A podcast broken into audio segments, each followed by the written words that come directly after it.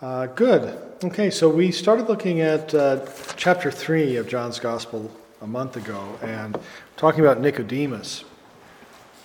And I, Nicodemus is, uh, he is a persona, a character uh, who for me carries a lot of pathos. You see, uh, you can imagine uh, Nicodemus is a member of the Sanhedrin. So he is a religious expert. He's, he would be sort of the equivalent of a priest in the, in the church today. And, you know, some, some guy from Galilee shows up and uh, he's preaching the, the arrival of the kingdom of God. He's preaching the arrival of uh, the fulfillment of prophecy. And uh, it's, it's not particularly what Nicodemus was expecting. And I'm going to mention this with regard to John the Baptist as well this morning uh, that there were many who were, found John the Baptist very compelling. Uh, and, and who didn't find Jesus of Nazareth quite as compelling. And our Lord actually refers to that. He says, You know, uh, uh, we piped to you a dance and you didn't dance, we piped a dirge and you didn't mourn. Uh, so John the Baptist comes fasting, and John was a very tough guy, had a very strong message, good moral message. Uh, Jesus of Nazareth comes and, and eats with prostitutes. And people are like, well, I'm not sure. So Nicodemus is sort of caught in the middle of this. How do you respond to uh, a person who is, uh, uh, many are claiming to be the Messiah that you're waiting for? You're supposed to be uh, an expert, and he's not quite fulfilling the, the things you expected. So, this is why when Nicodemus comes to our Lord, he comes at night. And uh, uh, we, incidentally, we know that uh, this name Nicodemus seems to have been uh, a common name for a certain family that was a family of priests in the first century in Palestine. Um, uh, there's been a lot of really interesting work done with uh, inscriptions and sort of graffiti uh, of the Holy Land of this era. And so, again, I, I mentioned, I've mentioned here and there that John, the author of this gospel, his information about uh, Jerusalem, especially at the time of Christ, is very accurate. It's a really suggested eyewitness that, that he knew. The very fact that he knows about this episode and the other gospels don't, there are many indications that John the evangelist uh, was related to a priestly clan in Jerusalem, and so he knew the goings on uh, in, in around the temple and this is, this is quite important. Uh, I intend to get to chapter 4 when we talk about worship in spirit and truth and uh, what that means uh, as a fulfillment and replacement of the temple. So Nicodemus comes by night because uh, it's if the rest of his uh, cohorts in the, in the priesthood would have known he was going to see Jesus of Nazareth, he probably would have had some explaining to do. So he sneaks in and he says to him, Rabbi, we know that you are a teacher come from God, for no one can do the signs that you do unless God is with him. So um, it's a good politic introduction. so. And our Lord, as is his habit, is pretty direct and just skips all of the pretense and says, Unless, uh, truly, truly, I say to you, unless one is born anothen, he cannot see the kingdom of God. And I mentioned last time that this word anothen in Greek has two meanings. It can mean again, or it can be uh, down from above. It's a preposition or adverb, depending on how you, uh, the context. And uh, when our Lord says it, uh, he probably means both, actually, but Nicodemus doesn't hear the above part, okay? So Nicodemus says to him, How can a man be born when he is old? Can he enter a second time into his mother's womb and be born? Uh, and Jesus answers, Truly, truly, I say to you, unless one is born of water and the Spirit, he cannot enter the kingdom of God. Uh, that which is born of the flesh is flesh, and that which is born of the Spirit is spirit. So this is, um, uh, I was just reading this in uh, uh, Henri de Lubac's book on medieval exegesis. And I, have mentioned this with regard to the book of signs. Revelation of Christ fulfills the law by revealing its inner meaning. And, and in fact, he reveals our own lives to us by revealing our inner meaning. You know, Uh, it's not something that would necessarily be obvious without the revelation of Christ in the flesh. Uh, but once we understand our destiny as children of God, uh, everything that came before makes sense. It sort of goes into focus in a new way. It's like I was saying to Tony when uh, I was in college and I realized I needed glasses. And uh, I, I, got a pair of contacts and I put them in, and I just couldn't believe how clear everything was. Nothing, nothing outside had changed. Suddenly, I could actually see you know, the leaves on the tree across the street. And uh, so I just went, I took a long walk just looking at everything. And it's like the world was new, but it wasn't, of course. It was just, I could see it for the first time, right?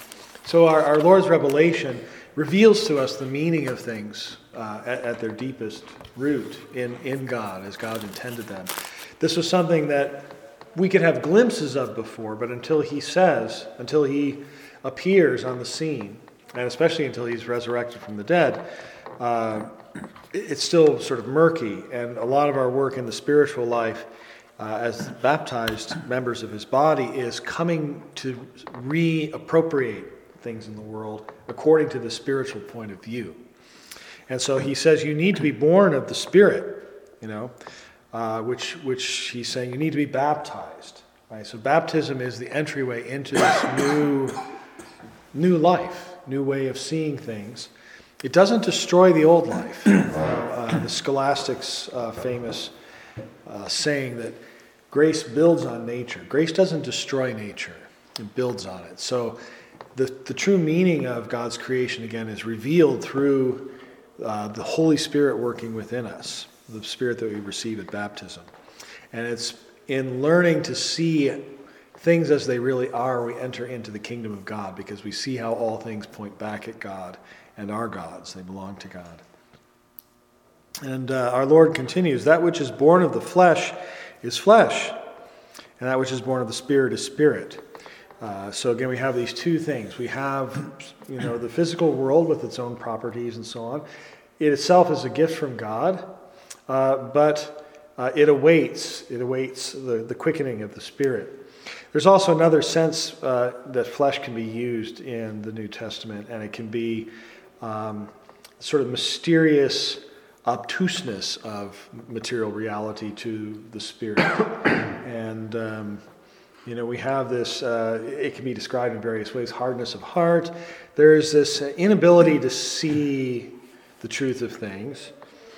Uh, that because uh, the flesh has its own sort of logic and desires. And so, uh, the, you know, the technical word for this in the Latin tradition is concupiscence. So, uh, the flesh being in a body means we have these desires uh, that our bodies uh, move us toward, and then infect our, our spirits. So the uh, you know the proper bodily problem here, as I said, is concupiscence, where we want to eat more than we need. We want to have more pleasure for our bodies than we need. Uh, but then this infects the way we understand uh, ourselves as moral beings and as spiritual beings, and we want more power and influence than, than really we need to have, you know. And that's that's what uh, John and Paul tend to mean by flesh. So it's both uh, the sort of mute realities of the physical world, but also this mysterious infection of um, self centeredness. Uh, kind of immaturity, I think, is another way to think of it. You know, um, babies are really wonderful. Uh, they are they're they're very they're innocent. They're cute. They're um, the, the world is new to them. They, they have this freshness about them. At the same time, we all know that babies are petulant and self centered and need to be trained to recognize that other people, like their parents, have needs and they can't just get up in the middle of the night every night for the rest of their lives because the child wants them to. So the child has to learn that there are other people in the world and I just can't get my way all the time. So the normal process of maturation as we come to understand ourselves as part of uh, a family, part of a community, part of the body of Christ, and so on. But there's this mysterious lingering of that, that self centeredness that wants, wants everybody to sort of revolve around us. And that's, again, uh, oh, another way of thinking about the flesh. So, what's born of flesh has these limitations, both inherent and also this uh, what we call original sin, this, this uh, sort of moral limitation that doesn't allow us to free ourselves to, to be children of God. On the other hand, when we're born of the Spirit, and we heard this in the, uh, in the prologue, when we're born of the Spirit, then our eyes are opened. We, we can see the real meaning of things, and we can, we can relax if we're not the center of the universe. It's actually okay. You know, uh, we can we can delight in in uh, all of God's creatures, and look forward to their final uh, culmination in the kingdom of God. So our Lord continues: Do not marvel that I said to you, you must be born anew or from above. Uh, another pun. So uh, the RSV version says, The wind blows where it wills and you hear the sound of it, but you do not know whence it comes or whither it goes. So it is with everyone who is born of the Spirit. Now, the difficulty of this translation is that the word wind at the beginning and the word spirit at the end are the same word.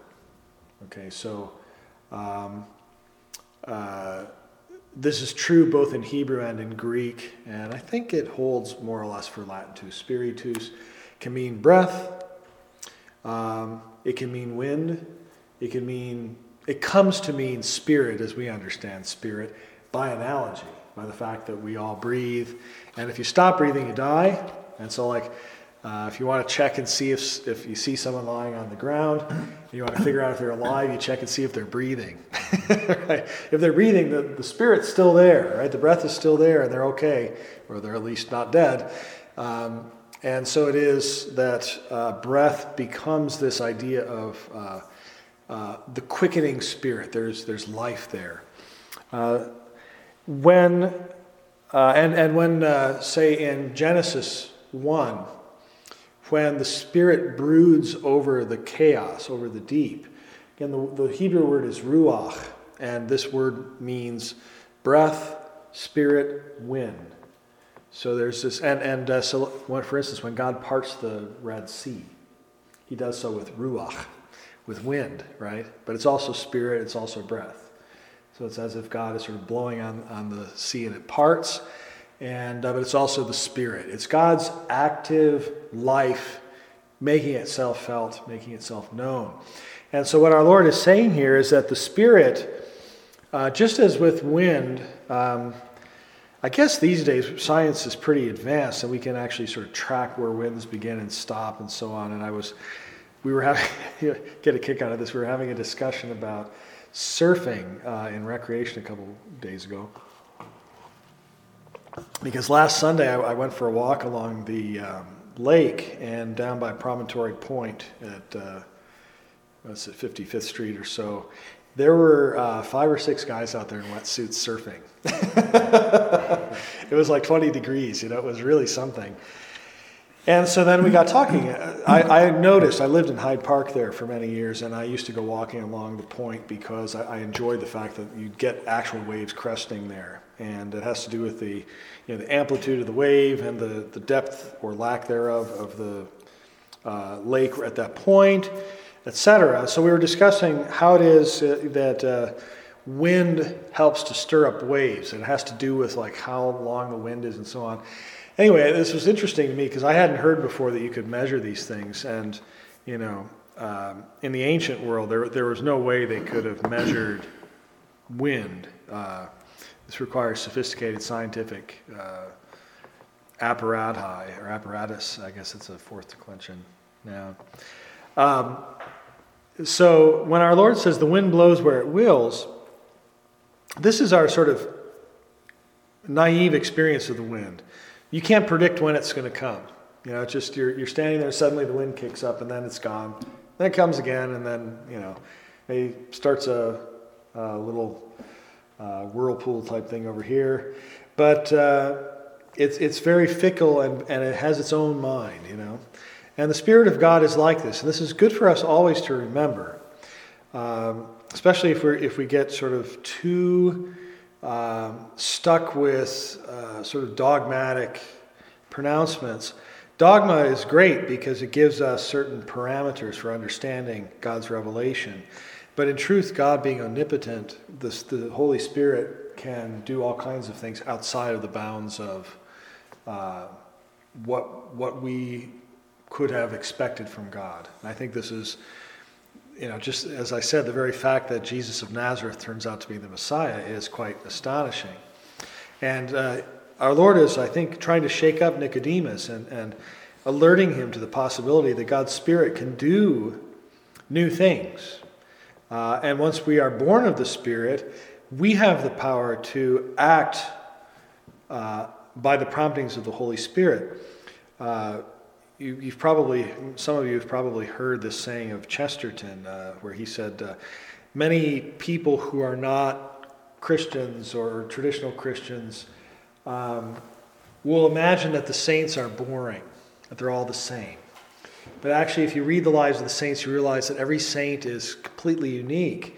And it's actually becoming holy makes us more unusual than, than we would be if we, because it frees us to be um, centered in God, moved by the Spirit. And so there's this incredible freedom. Uh, I often thought this about John Paul II. As amazing as his mind was, and, and as, as accurate and careful as his writing is, he was very spontaneous. You know, when he was with people, he sort of had this feeling for what people needed, and, and he could reach out to people. Um, he was very, uh, his, his um, we, I, I, think this is often forgotten about him. His writings are very creative. Um, he was on the commission that uh, advised Paul VI on Humanae Vitae. Uh, and he was, he was slightly disappointed with the document that came out, not because of what it taught. He thought what it taught was orthodox, but he really felt that there needed to be a more sort of personalist understanding of human sexuality. Uh, and so when he became pope, the first thing, one of the first things he did is he devoted his Wednesday audiences to teaching about human sexuality, and this became the theology of the body very creative stuff. I, I, it's still beyond most people, I think. you know, people who've tried to sort of explain the theology of the body uh, come up against the limit that they're not John Paul II. But he's a saint. You know, so you see that someone who's moved by the Holy Spirit has this freedom to re-articulate dogma. He, he didn't teach anything that wasn't orthodox, but it's it's. Uh, from a fresh perspective that, that speaks to the heart of contemporary people in a way that scholastic theology sometimes limps. You know, it's not quite as direct for us uh, because we're not 13th century people. So uh, Nicodemus is in a similar quandary. You know, so he has all the the education of uh, of good priest of the Old Testament, uh, and and so it's actually kind of a hindrance to him seeing what's going on with Jesus. And so our Lord is urging him to understand that there's a, there's a, a new testament being, being born in the very person of Christ. And the gift of, in, this, in this new covenant is the Holy Spirit himself. So Nicodemus is pretty perplexed by this, and he says, You know, how can all this be? And our Lord you know, chides him a bit. Are you a teacher of Israel and yet you do not, under, do not understand this? Truly, truly, I say to you, we speak of what we know, and we bear witness to what we have seen. Okay? Uh, but you do not receive our testimony. So it's very interesting that our Lord uses we. And again, it can mean a couple of things. One is that we could, he could be using it as a general sort of thing, like we people give testimony to things they've seen, right? So we can speak with authority about stuff we've seen, though even that I would say um, we have to be careful about. There's a famous incident in community history where um, there were some kids know, some, some hooliganish kids out here in front of the monastery, and I, I told them I had to go home. And uh, they, they started mouthing off, so I said, well, if, you know, if you're not going to leave, I'm going to have to call the police and they would have none, nothing of it. And they were, they were, we had construction going on. They were picking up rocks from the construction and throwing them at cars and things. I said, no, you can't do that. So when the police arrived, after I called 911, just so happened that a guy drove into the middle of the kids and um, uh, thankfully didn't hit anybody. Um, but they started, you know, pounded on his car and all this. And as soon as the police show up, they take off. And uh, the guy gets out of the car and he's coming over to thank me, and he's obviously drunk.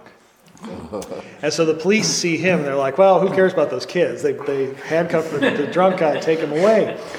Um, as it happens, uh, when I was talking to the lawyer for the, the driver, Father Brendan, who, who was also there at the time, we disagreed on which direction the car was driving.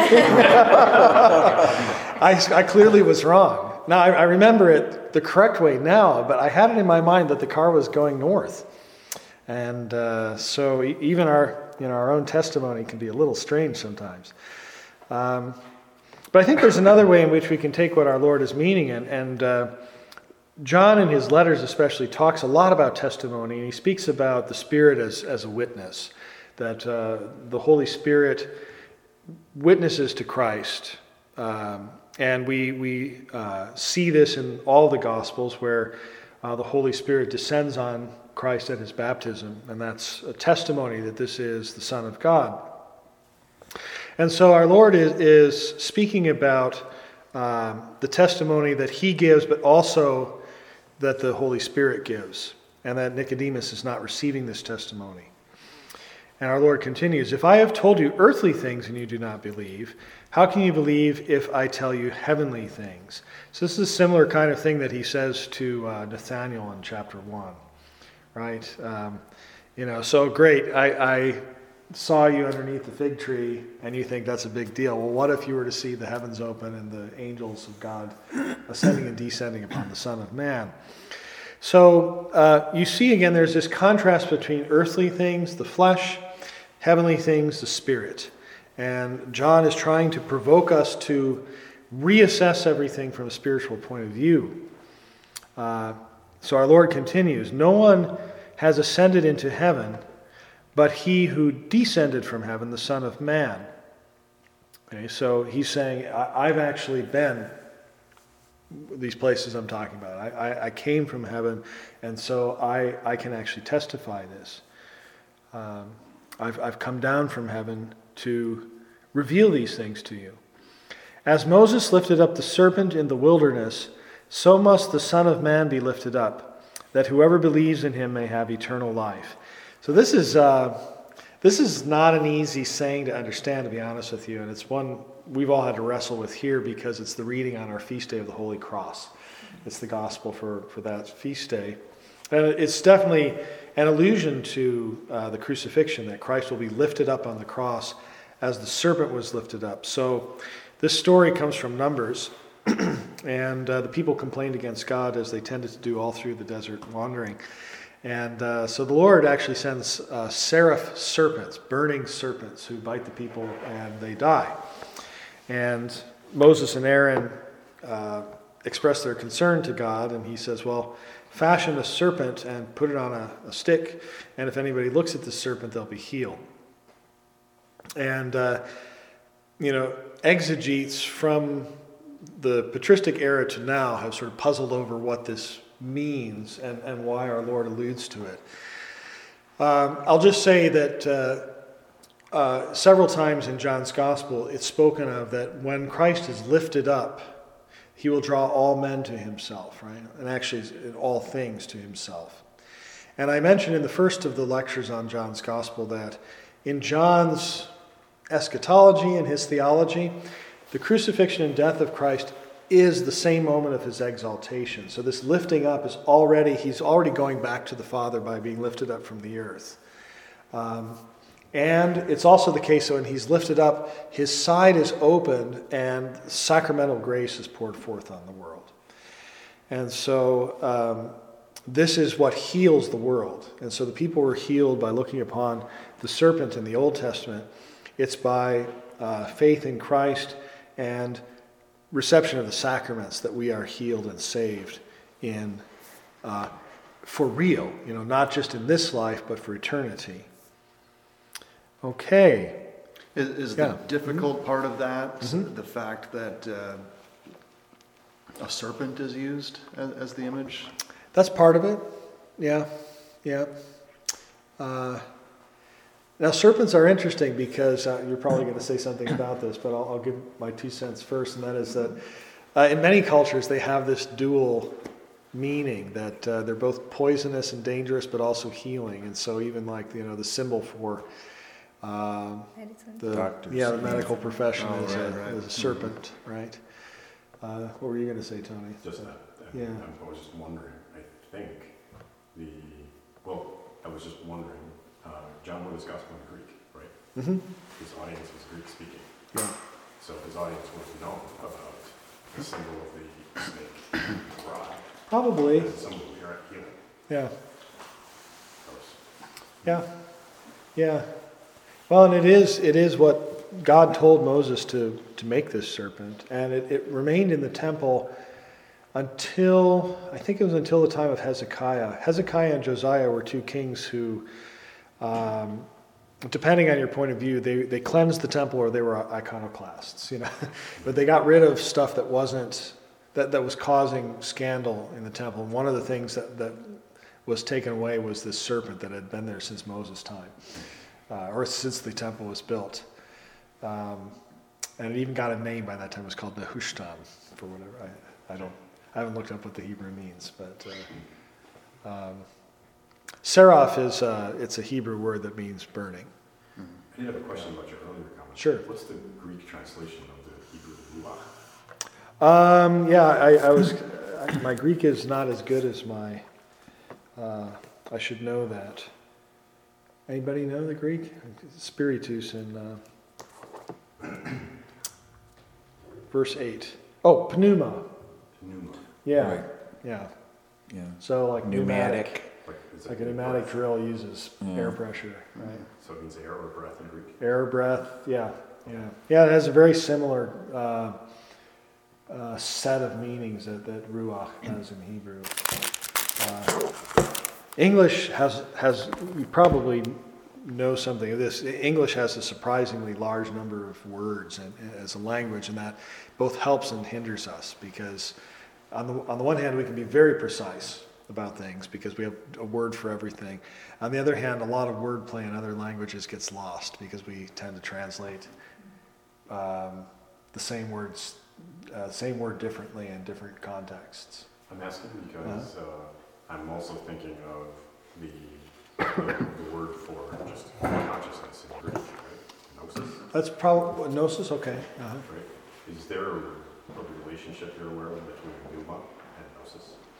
Um, gnosis does not appear that frequently in the in the Bible, so um, pneuma is going to be much more common. Uh, we get it in, in Paul's letters to Colossians and Ephesians mainly, uh, gnosis. Um, but uh, I would say pneuma is is is.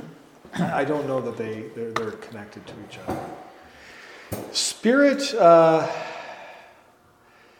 Yeah, it, it, the, the Spirit, one of the gifts of the Spirit is wisdom, which is a certain type of knowledge, very practical kind of knowledge. Um, but I would say in the tradition, gnosis becomes something a little bit, you have to be careful with it because it, it tends to uh, suggest uh, sort of Greek mystery religions and, and Gnostic religions rather than Christianity. And so the fathers tend to be a little bit cautious about using it, prefer other words. I'm, I bring it up because I read, was reading through the English translation of the glossary Mhm. provided with the 1997 edition of the Philokalia. hmm And gnosis refers to illumination Yeah, the heart. yeah. The monks have usually been a little more loosey goosey on this question. well, that, that's why I'm, I'm trying to be Yeah. careful. And sure, sure. Because the, that's exactly right. The, gnos, the monks talk about the illumination that's, that's kind of the essence of the heart, hmm and then nepsis as the practice of the guarding of that Mhm, illumination, right? So I'm just, I'm, just- I don't want to connect dots where I'm not supposed to. Yeah, yeah. Um, No, it's it's definitely a, a legitimate part of the tradition, but it's always used with caution, especially outside of circles where there's a very strong sort of ascetical discipline, because.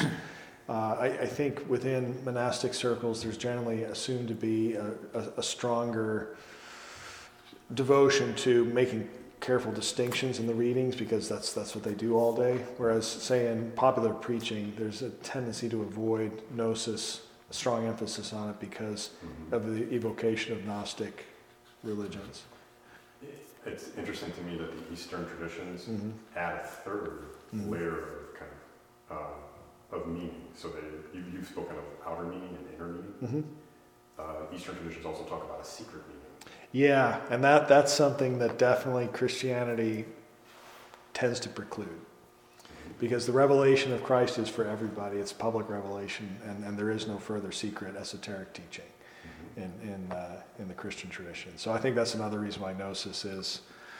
Uh, we- don't want to suggest that there's some secret esoteric teaching to Christianity. Yes, Yeah. I, I agree. Mhm. And yet there is this sort of practical language that monks and contemplatives use Mhm. that is per- peculiar to their practice, um, um, as opposed to the, the, the these outer the language used for these outer. Yeah, this is probably why, why, why bishops are sus- suspicious of us.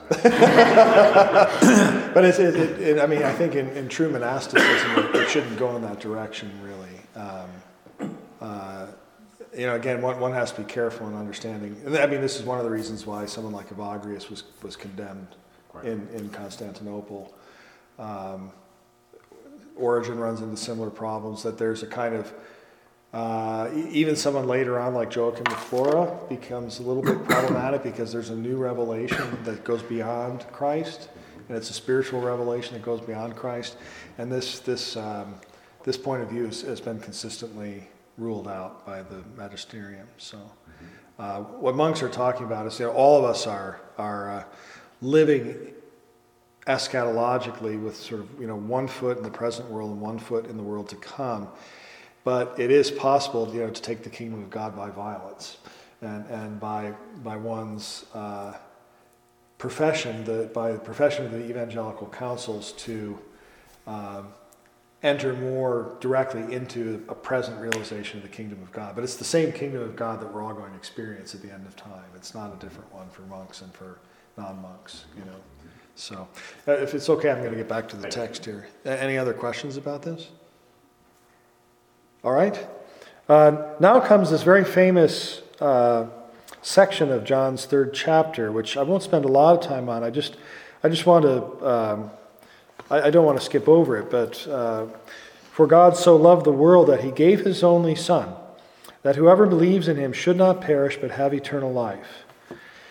Uh, so, first of all, I think this illuminates the partly the serpent imagery that uh, there's a clear parallel here that God gives the Son to the world so that the world won't perish, just as God gave the serpent to the people in the wilderness so that they wouldn't perish. Um, and, and but should have eternal life and not just be saved in this life, but be saved for all time. And it's it's so important uh, to remember always. We, we should we should never go a day without remembering this that God acts because He loves the cosmos. You know, He loves us. Uh, he loves His creatures, and wants us to flourish. Wants us to be saved. Uh, it's very easy to fall for the idea that, that God is somehow really angry with us all the time, or, or part of the time if we don't do what we're supposed to. Um, but it's actually, as, as Paul says, you know, it's actually when we're enemies that God shows us his love for us by sending his son. Um, it's, it's, not, it's not something we had to sort of prove our worthiness for his son to enter the world, but simply that God loves us.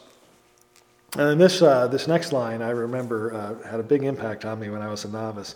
For God sent the Son into the world not to condemn the world, but that the world might be saved through him. And uh, so the story was we had neighbors who were dealing drugs in those days. Uh, and we knew about it. We kept calling the police, and nothing was done. I was doing Lectio, and my cell looked out at this, this house. and I thought, yeah, you know, God loves this family. And uh, it's, uh, even though, you know, we're, we're about to pull our hair out because, you know, people drive through the alley and go beep, beep, beep, and then they come out and do their dealing right next to the monastery. and um, I, I, really have to tell the story of how it ends now that I've started this. But so, so uh, you know, we went to the police, and the, the difficulty is, uh, you know, as I understand it, uh, drug trafficking is, is so prevalent in a place like Chicago that it's not worth getting into unless you can really nab uh, the, the sort of honchos higher up the, the, the food chain. And uh, so we, we started our bed and breakfast around this time. And someone had, it's, it's complicated, someone had given us a harp. And I, I like to play any musical instrument I can get my hands on, but I couldn't, I didn't know how to tune this thing. And we had a, a couple who was staying there and they were here for like a harp convention. So I went and I asked the wife, who was the harpist, you know, can you help me with this? And she's explaining it to me. And then somehow, I don't know how, we got talking about this family. And her husband says, Oh, I can probably help you with that. I'm a federal narcotics agent. he flies helicopters over the Mexican border uh, watching for, for drug trafficking. And so within a week, we had two guys at, at a stakeout in our guest house. Uh, they come in every morning with their, their uh, Dunkin' Donuts coffee. And after a few weeks, they had tracked um, nine cars that were owned by this family. I think seven of which were registered in Indiana. And they went and they, they arrested somebody in Indiana. And within um, another month or something, this, this family had to sell their house because they, they lost their income and we bought it. and uh, the, another interesting thing about the, the story is that uh, we've actually maintained contact with the, the mother of the family. She, she actually is, has had masses offered here. I don't know what's happened to them, um, but, but hopefully uh, the father's making an honest living at this point. But um, that, that's, we were thinking of leaving Chicago because, you know, um, it, it just it couldn't have these drug deals going on right outside our house. And then uh, God took care of it. But anyway, um, whoever the people are, you know, if, if, if they're monks, if uh, they're drug dealers, if they're entertainers, if they're uh, uh plow drivers or whoever, God loves all of these people. And the, the Son of God doesn't come into the world to condemn the world, uh, but it might be saved through him. And it's interesting how it's how we're saved. It's actually you know through His death and resurrection, and again not precisely through uh, gnosis. It's actually through the sacramental grace uh, of baptism, right? So it's a it's a it's a process that makes use of God's creatures, God's physical creatures like water. Uh, so he who believes in Him is not condemned.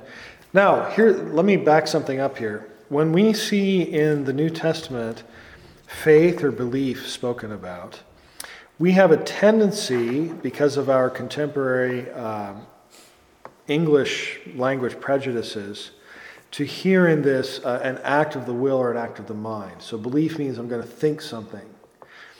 Uh, however, uh, I, am personally convinced, and I, I could go into a, a, long argument trying to prove this, but I'll just suggest it to you. Whenever Paul or John talk about belief, they mean, uh, you know, fidelity to this new covenant, which means being baptized. Uh, so if, uh, if, if you believe in Christ, then you would be baptized. And, and you would receive that sacramental grace. And uh, you would participate in the death and rising of Christ in your body. So it's not just something we do with our minds, it's something we do by a public act of, of, uh, of fidelity. You know, just as uh, say, a soldier who goes into the military in the ancient world would be branded, so you know which, which legion he belongs to. If you're a soldier of Christ, you get in the font, and you're branded with the sign of the cross, you know. And uh, that sign that, that uh, each of us bears because of our, our baptism, you know, this is a, a warning to the demons to stay away because we serve Christ, right? We're, we're marked with his sign. Um, that's what belief means. And so, you know, a good soldier is, is faithful to his commander, is faithful to his uh, fellow troops, and so on. Um, a good believer is faithful to Christ and faithful to the church. And uh, so, belief, um, we're not condemned if we've been baptized, is what I'm getting at. It's not, it's not a question of trying to sort of gin up the right thoughts, but it's, it's remembering that Christ has claimed us for his own because we made that act of belief by, by entering the font. And we renew that every time we enter back into the church, sign ourselves with holy water, and receive communion. So, um, so yeah. Can, can belief be simpler than that? Is it possible, can belief just be an act of love? Uh, well, it depends on what you love. I guess. And Of course, I don't know if I've ever, Uh-huh. I can't say that I've ever actually directly encountered the person of Christ other than the Eucharist. But if, uh, is it possible that, I almost want to say that it almost doesn't matter to me if the stories are true or not. I love what I know about them. hmm All right. I, I, but I wouldn't counsel that for you know, sort of general consumption. But um, I, you know, I would just say the the tradition does make room for uh, baptism of desire, and so uh, you know, the the church has never.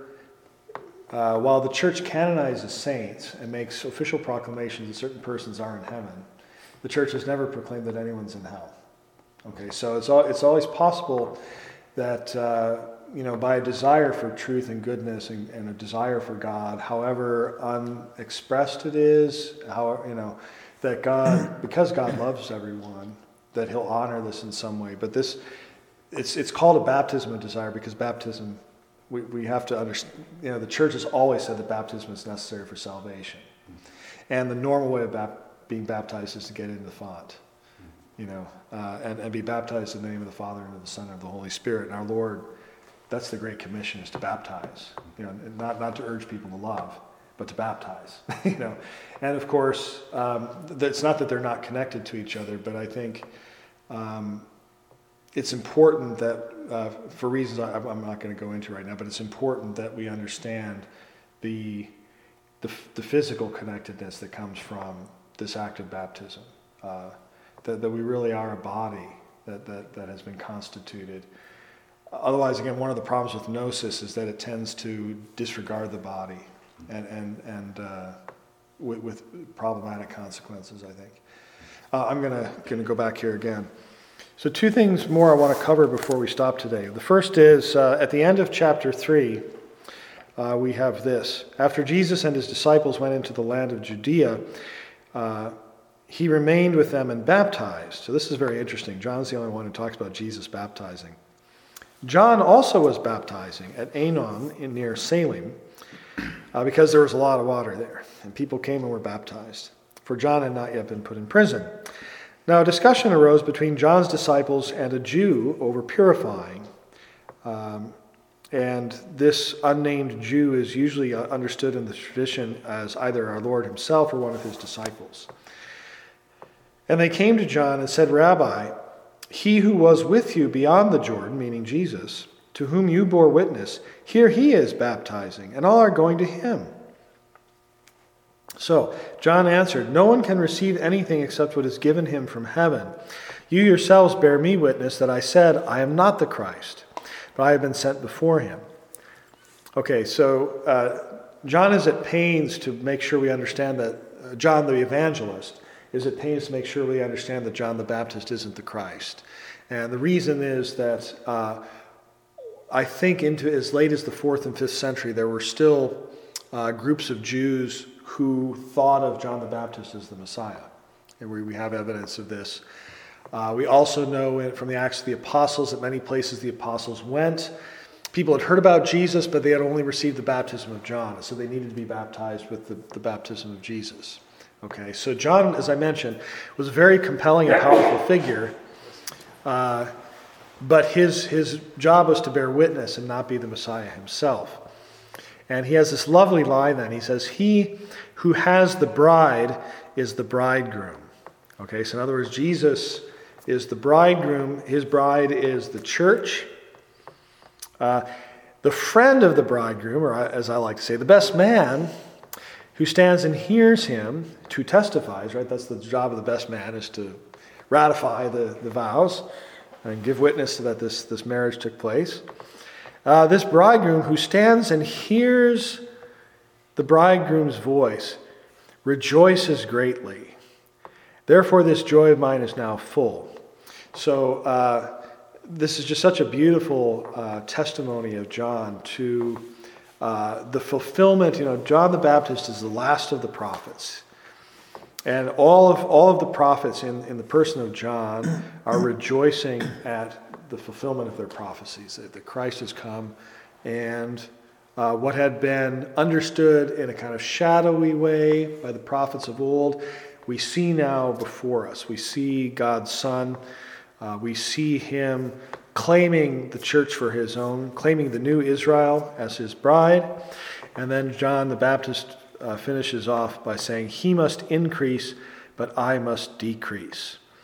Uh, so, uh, good, good words for us all that uh, if, if we're good disciples of Christ, He continues to increase in us. Okay, um, now, chapter 4 is primarily taken up with the story of uh, the woman at the well in Samaria. I'm not going to read the whole thing, but I just want to point to uh, certain things today, and probably um, we might take it up again next time. We'll see. So, uh, the scene is that our Lord and his disciples are passing through Samaria.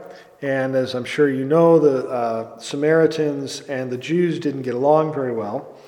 Um, the Samaritans, interestingly enough, had the same scriptures as the Jews, but only the Pentateuch, only the first five books. And uh, because of um, the Assyrians, when the Assyrians took over the northern kingdoms, they resettled people from all over their, their kingdom uh, in this area. And so a lot of pagan influence entered into Samaritan practice and uh, it was considered bad form to have anything to do with Samaritans uh, if you were Jewish, and vice versa. Uh, so it, it's, it's quite striking, and, and uh, the Samaritans could make you impure, you weren't supposed to eat with them, etc. So it's quite interesting that Jesus sits down at this well, and that the text tells us he's tired, uh, so he definitely, he's definitely human. And then a woman of Samaria comes out at noon to draw water. And as Father Brendan likes to point out, this is an indication of, of the pathos of her story. Um, you, you don't go out and do heavy work at noon in the Holy Land. okay? Um, it's a bit like uh, um, I've heard stories of uh, the guys were in Brazil. Like you work until like 10 or 11, and then you have your lunch and some cachaça, and you, you're out for like three hours until it starts to cool off again, and then you go back to work. But basically, the middle of the day is uh, uh, siesta time. Um, it's, it's not dissimilar from a, a, warm climate like the Holy Land. So, a woman coming out to draw water at noon is probably someone who doesn't want to meet anyone. Okay, and we find out later on she's led something of a scandalous life. Um, but our Lord, you know, uh, intends this this encounter. It's a good example of, of uh, God sending the Son into the world because he loves the world. Uh, meanwhile, the disciples go off to buy some food. and so our Lord is alone, and this woman comes up to him and uh, he asks her for a drink. That, that uh, she's got the bucket and everything to pull up the water. And uh, she, she asks, You know, you're not, why are you asking me? You're not supposed to do that. Uh, and uh, our Lord, again, as, as is his habit, instead of answering her question directly, uh, sort of answers it indirectly by a, further question. If you knew the gift of God and who it is that is saying to you, Give me a drink, you would have asked him, and he would have given you living water. so this, there's so much in this saying of our Lord's. If you knew the gift of God, and this is another one of those things that it's good to ask ourselves this every day. You know, do I know the gift of God? um, and uh, again, I would say what our Lord is referring to is baptism. Uh, it's, it's salvation in the body of Christ, salvation in the new Israel and the church. And obviously, the theme of water is important here. We're at a well. Uh, if you knew who it is that was saying to you, Give me a drink, uh, so this is interesting too, because we know as our Lord is being crucified, he, he says, I thirst, right? And this physical desire that our Lord has for, for water that, we, that he shares with all of us who are human is also a symbol of his thirst to be united to the bride. That, and this is what the, the tradition teaches us in, in many different places, that our Lord is thirsting not just for water, but for the souls of his creatures uh, to be saved. And Uh, so if you knew who it is that was saying to you, Give me a drink, you would know that he's thirsting for your soul, and you would ask him to give you living water. Now, this word living water again, uh, it's a pun in Greek, yet again, uh, double meaning. Uh, living water can also mean running water or fresh water, okay, and that's uh, a real important commodity in desert environments to be able to find that. Actually, anywhere. I mean, even if you go to a place like Italy, uh, you know, stagnant water you want to stay away from. It's, it's, it's death dealing water. This is uh, why running streams uh, are, are, tend to be safer. They don't, they don't contain pestilence and things like that. So, uh, but it's this fresh water that gives life again. You know, that's, that's the thing. It's living water in the sense that it, it gives life, it carries life with it. Um, so the woman says to him, uh, well, sure, I'd ask you for water, but you don't have a bucket, right? You don't have anything to draw with, and the well is deep. Where are you going to get this living water from? Are you greater than Jacob? A little irony there. Who gave us this well and drank from it himself and his sons and his cattle? And again, our Lord doesn't answer her question, but says, uh, Everyone who drinks of this water will thirst again, right? So there's here's that contrast between our bodily existence, material existence, and spiritual existence. If you drink of this water, you're going to get thirsty again. Whatever drinks of the water that I'm going to give will not thirst. And not only that, but the water that I give will become in him a spring of water welling up to eternal life. Okay, so this is in baptism the gift of the Spirit that frees us from the bonds of death. Uh, and so finally, the, uh, the woman figures out what's going on here and says, Sir, give me this water that I may not thirst nor come here to draw. And Jesus says to her, Go call your husband and come here. And the woman answered him, I have no husband.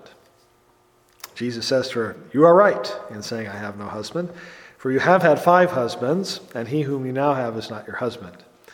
Uh, this is. Uh, uh symbolically related to what was considered to be the idolatry of the Samaritans. Okay, so idolatry in the Old Testament is frequently um, represented by infidelity in marriage. And uh, so this woman, I think we can take this as literally true. Uh, as I mentioned, uh, the fact that she comes to draw water at the middle of the day means she's probably not a very popular person and has a history. And our Lord has uncovered it right? He's, we, we remember at the end of uh, chapter 2, it says, you know, our Lord didn't need anyone to tell him about people because he knew them. so he, he, he sees what's going on with this, this lady here. Uh, but there's also this symbolic meaning that these are uh, the idols of the Samaritans. And even though Samaria is traditionally part of Israel, it's, they've been cut off from the covenant. And so they've been cut off from God, their, their bridegroom. Okay? And so the woman is living with someone who's not her husband. So the Samaritans are worshiping uh, improperly, let's just say. Uh, the Samaritans had their own temple. Um, I'm not sure if it was the same one that was built by Omri uh, in the one of uh, the, the father of Ahab of uh, sketchy memory. Uh, so, so uh, our Lord says, Yes, yes, you've spoken truly about not having a husband. And the woman says, uh, again with, with great uh, acumen, Sir, I perceive that you are a prophet. Our fathers worshipped on this mountain, but you say Jerusalem is the place where men ought to worship. So this is very interesting here. So there's, you know, one of the problems is, as I mentioned, that uh, one of the kings of, of the old northern tribes, Omri, uh, built his own temple, and this was considered wrong because the, the one temple that, that maintains the idea of one God is the temple in Jerusalem. So this is a dispute between the Samaritans and the Jews. Where is the right place to worship?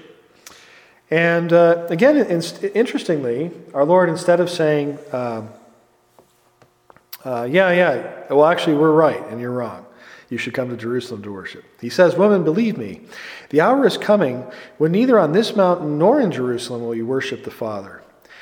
Uh, you worship what you do not know. We worship what we know, for salvation is from the Jews. Uh, another line we should, we should say over and over again salvation is from the Jews.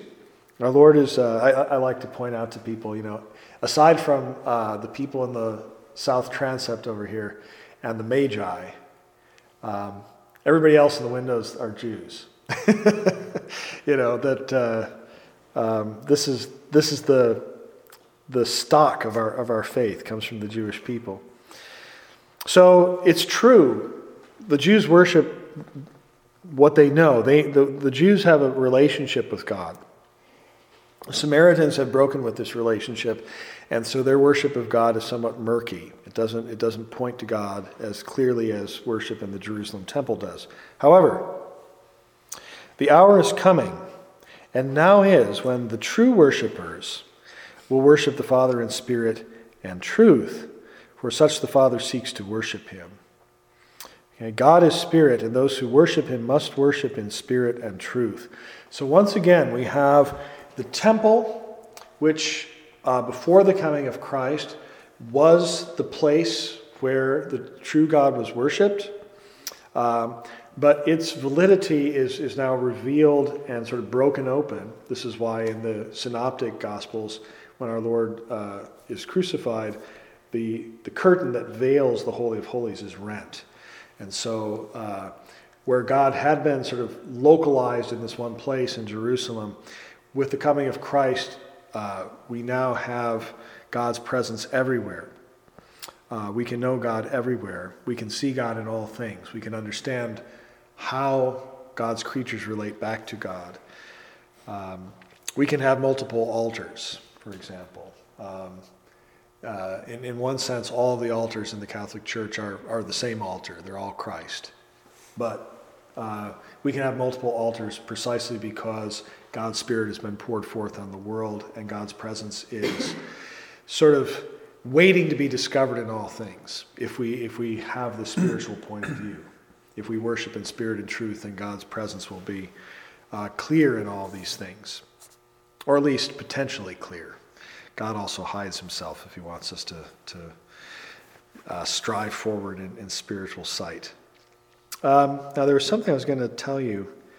Uh, about this with regard to um, this the story we heard in the gospel today with the uh, so the lepers uh, oh yeah yeah. So th- this is the last thing i wanted to tell you today. Uh, just a little bit about the jerusalem temple and how it was understood. So uh, one of the things the ancients were really concerned about, and you see this in many cultures, the two I'm most familiar with are, are ancient Israel and the ancient Greeks. There's this great concern about the problem of change and reconciling change with stability. So, how is it that um, I'm the same person I was uh, when I was 10, but I'm much taller and I know a lot more, and my hair is getting gray and uh, my knees are bad? You know, uh, I didn't have that problem when I was 10. Uh, how is it that I've changed but remained the same person? Change is also a problem because things that change tend to pass away and, and cease to exist.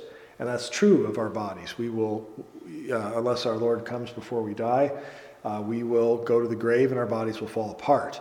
And uh, the animating soul, the, the thing that made us who we are, that kept our bodies together, when that departs, the body starts to, to disintegrate, right? It's no longer integral. And this, this was something that um, I think, for obvious reasons, exercised the ancients a lot. How, how do we know the truth when things seem to be in flux all the time? And you know, famously, one of the answers is given by Plato that there's this realm of unchanging ideas that's the real world, and this world of images that, that where change takes place um, is only kind of an approximation. We're looking at shadows, as it were. Uh, but the the ancient Israelites had a similar kind of understanding, except they located the source of stability in God. And where God was present, uh, God's creatures were ordered in a way that they were complementary and stable. And so this is one of the reasons why in the creation story, you know, there's such an orderly sort of telling of things. Things are all put in order. They're not chaotic anymore. So the opening uh, chaos of the deep, tohu vabohu is the, the, the um, waste and, and uh, wild or whatever it is. Um, God speaks and God's rational speech orders things. And when things are ordered, they, are, they have a kind of permanence and stability because they're imbued with God's Spirit. And what happens is when Adam and Eve sin, the thing sort of goes out of joint and gets separated from God, and things start to disintegrate again. Okay? And so what our Lord is doing is bringing things back into right relationship with God so they remain permanent. Um, the temple, what the temple has to do with this is, as I say, that was the place where God lived. And so that was the place of permanence. And the closer you got to God, the more stable, the more perfect, the more peaceful, uh, the more orderly things were. The further away from the temple you get, the, the more disorderly and disintegrated you get. And the purpose of the sacrifices was uh, to re inaugurate God's creation. So when, when the sacrifices were offered to God and the impurities of the people were wiped away, God's revivifying energy could kind of go forth from the temple and restabilize the whole people of Israel. Outside Israel, there's not a whole lot of stability. Okay, the Gentiles were, you know, kind of chaotic and uh, a problem. Uh, but what our Lord is saying is that uh, so the, the problem is if you're a leper and you have your skin is, is falling apart, uh, you, you, you're part of that, that realm that's separated from the temple. And until you're healed, you can't take part in, in worship. Okay? So the lepers were not allowed to take part in the sacrifices. Um, and this is, uh, uh, you know, one, one of the reasons why our Lord makes uh, a point of healing lepers because he restores them then to their right relationship with God uh, and uh, right worship. Okay? Um, but there's going to be uh, uh, a new order of worship, as I say. And, but the, the principles are very much the same, and that is that in God there's permanence, there's peace, there's order, there's you know relaxation, uh, away from God, there, there is strife and disintegration, etc. But the difference being that God's Spirit is now being poured out on all of creation. And uh, as um, Isaiah and others say, you know, the knowledge of God will be, you know, will cover the earth like the waters cover the sea. And so everything, um, what the fathers called this was natural contemplation. We can look at, at anything that God created and see God's intentions, how it fits into the order of things.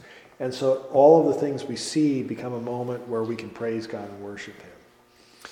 Uh, we build churches uh, in order to help us, you know, be continually reconformed to God's Spirit so that when we go out into the world, we can uh, bring God's peace to the world.